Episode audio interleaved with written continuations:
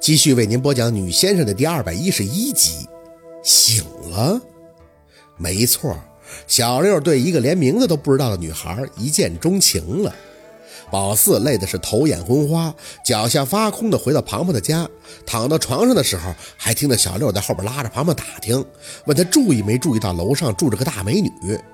庞庞呢，有些担心的看着宝四的状态，忙着问他的身体，嘴上敷衍的应着：“什么美女呀，我没印象。”小六急了，跟在庞庞身边用力的形容，嘴里边一连用了好几个形容词儿。就是住在你楼上对门，一眼看上去就楚楚动人，弱柳扶风，长发飘飘，冰清玉洁。庞庞皱着眉打断他的话：“你这是形容的林黛玉吧？我还真没见过我们楼上有这特质的女人。”说着，他细了细声看向宝四：“宝四，你怎么样啊？脸色不太好啊？”宝四微微的笑笑：“啊，没事，就是累了。”小六问的是个牵哈士奇狗的。那姑娘长相是没注意呀，这家伙让小六形容的，宝四耳膜都麻了。哦，是她呀。庞庞坐在宝四身旁，看看小六，是不是那狗还打扮挺洋气的，穿的什么卡通衣服？小六兴奋的点头，哎，好，好像是。不过我没太注意狗，主要是那姑娘，一般人啊。庞庞无语的笑了一声，哼，我倒觉得狗挺漂亮的，见过两回。他好像是经常牵狗在楼下的小区溜，没说过话，就是挺瘦的，挺白的。哪有你说那么好看呀？你这长期受你四姐熏陶，怎么眼光还没上来呀？小六啧了一声，我四姐那性格也让我忽略长相了，麻木了，你知道吗？也就是忽悠忽悠外人还凑合。再说人跟人也不能这么比。我一看那姑娘就知道她是个心地善良、温柔可人、秀外慧中、贤良淑德。宝四无语的趴在那儿，听着小六报菜名一般的甩出他毕生所学，闭眼睛缓神的时候，还在想丘比特那一箭，百分之百是射他脑瓜子里了。家里的三个人开始各自为战，庞庞呢开始马不停蹄的面试，宝四则接着电话，靠事主的连带率继续忙活他这点婚丧嫁娶，偶尔需要上门的，就一个人开着庞庞的小红去，小六是不跟着了。为啥呢？为了忙活他那个一见钟情的二号林黛玉呀！这家伙还会说：“四姐，我觉得吧，你那些小来小去的事儿吧，我跟着也没啥意思。这样，我就随时待命，有事儿呢，弟弟我肯定第一个上。这边呢，我先倒出点空，把我这终身大事给解决了，不然我妈那边不也得跟着我操心不是？”宝四没多说什么，目前看来也的确不用他跟着瞎跑了。再说他相中一个姑娘也不容易。乐意折腾他就折腾吧，有老家那个一号林黛玉在前，知道小六什么性格，他不给自己折腾死心了，那就没个完。事实上啊，宝四也好奇，好奇这个被他说的天上有地上无的女生长什么样，但几次出门回来，在电梯里都没碰上过，也就是有天晚上远远的看见他牵着狗在那遛，庞庞还问要不要凑钱去看看，宝四摇头说不用了，要是小六弄熟了，早晚就能接触。唯一的印象就是瘦，看背影的感觉，那身材像是被火柴搭起来似的，比宝四这自认为是瘦子的人都小了一号。回头想想也是，小六不就得意这口吗？风平浪静了两天，小六是忙得够呛，有事儿没事儿就趴窗户看，只要看见那女孩的影了，就赶紧进电梯，目的就一个，制造偶遇嘛。偶了几回吧，也不知道他是不是太紧张了，还是那个女孩没注意到他。反正是一点进展都没有，这给他闹心的呀！天天在家里跟庞博分享心得，这事儿他俩倒是聊到一起了。庞博这边说已经好几天不给文琪去电话了，小六呢就在那点头。啊，对，不能去，再过些日子他就得毛了。就是我这事儿咋办呀？他注意不到我呀。庞庞就给他支招啊，你得创造时机呀，老坐电梯也没用啊。小六呢一脸的苦大仇深。嗯，我知道是没用，可我也不能突然管家要电话时候敲门，那太唐突了。我怕他对我印象不好。他俩聊这些的时候呢，宝四就自己忙别的，在笔记本上记第二天的行程，或者是查黄历解决事主要问的事儿。这气氛倒是挺好的。他们俩从某种程度上讲，这也算是难兄难弟了。只是关于他自己那些事儿，宝四不愿意去想，感觉这要比工作还要累。十一的前一天。庞庞正式工作入职，请他们吃饭的时候，宝四跟小六都对着他打趣儿，说他这个入职时间是真好啊，刚上班就赶上放假了。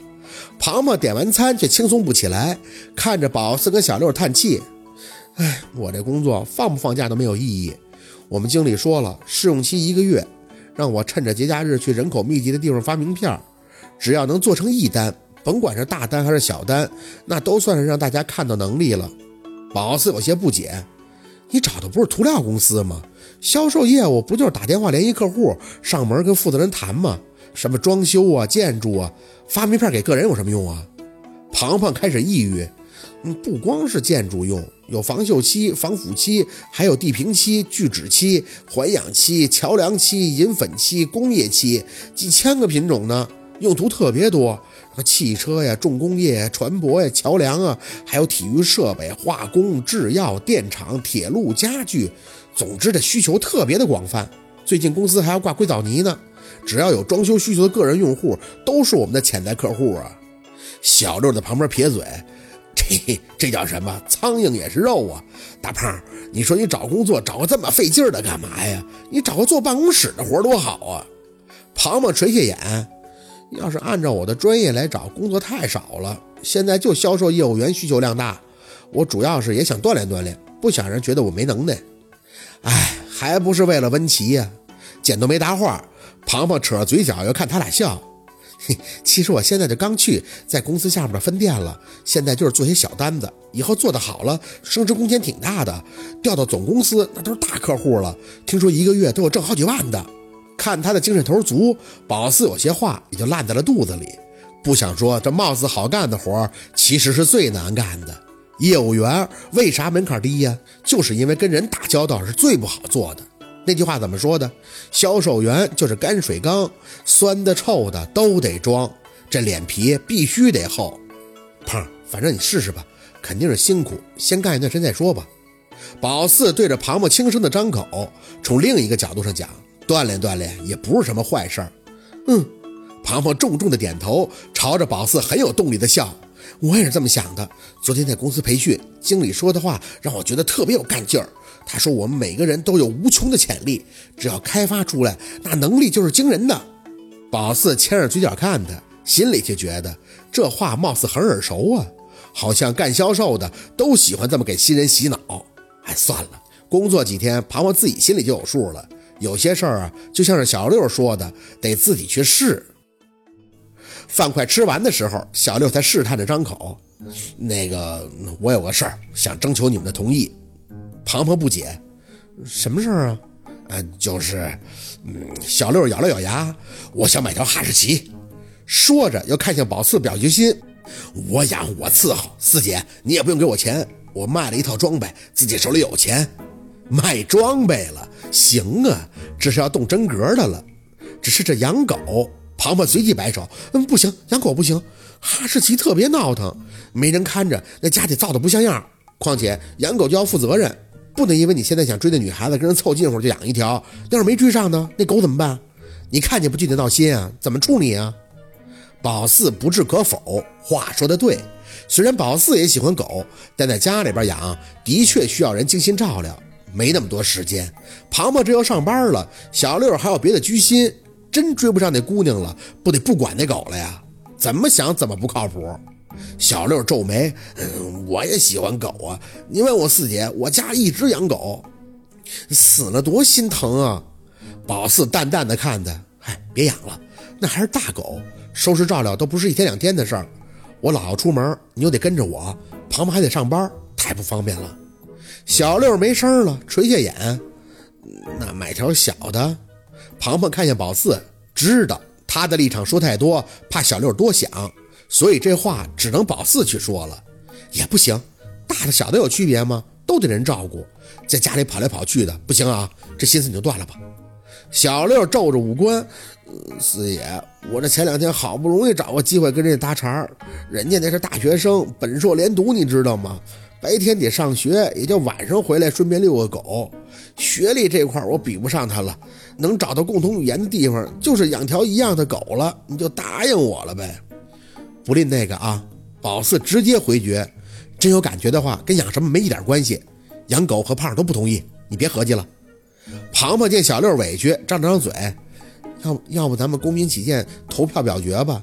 小六都要哭了，你俩玩我呢？这还投啥票啊？一个是我姐，一个还说是我女闺蜜，都这么不帮我，哼，就等着看我打光棍吧。